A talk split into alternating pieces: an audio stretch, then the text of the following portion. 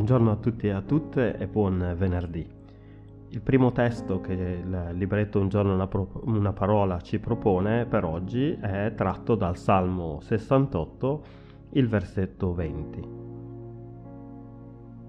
Il nostro Dio è un Dio che libera, Dio il Signore ci preserva dalla morte. Il secondo testo invece è tratto dalla prima epistola di Paolo ai Tessalonicesi, capitolo 4, versetto 14. Se crediamo che Gesù morì e risuscitò, crediamo pure che Dio per mezzo di Gesù ricondurrà con lui quelli che si sono addormentati.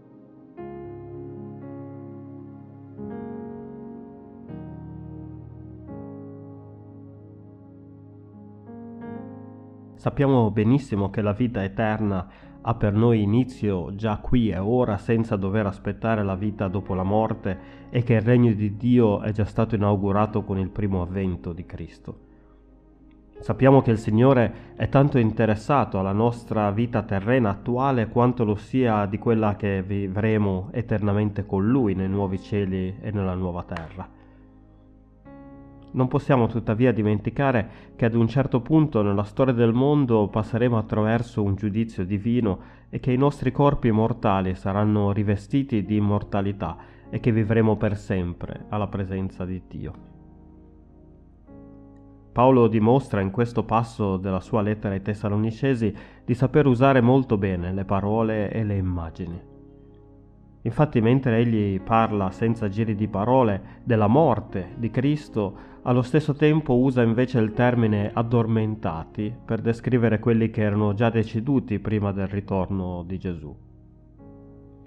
Non si tratta di vera e propria morte, il cessare di esistere per sempre, quindi, per chi è in Cristo, ma di uno stato temporale, come quando appunto ci addormentiamo la notte per risvegliarci la mattina seguente. Questa parola è di enorme conforto per quanti e quante di noi hanno perso delle persone care nel corso della vita terrena, perché ci permette di pensare come la mancanza di quelle persone sia uno stato solo temporaneo e che un giorno potremo invece rivederle e riabbracciarle. Allo stesso tempo, inoltre, questa parola ci offre conforto anche nelle nostre afflizioni quotidiane, perché ci consente di guardare al giorno in cui saremo liberati e liberate da ciò che appartiene alla morte, il nostro peccato, le sofferenze, i dolori che viviamo in questo tempo, per usare le parole sempre dell'Apostolo Paolo ai Romani, che non sono nemmeno paragonabili alla gloria che deve essere manifestata a nostro riguardo. Questa nostra inestinguibile inesauribile speranza è frutto non di un pensiero, di un pensare positivo o basata su strane filosofie esoteriche, ma su ciò che il Signore ha già compiuto facendo risuscitare Gesù Cristo dai morti. Amen.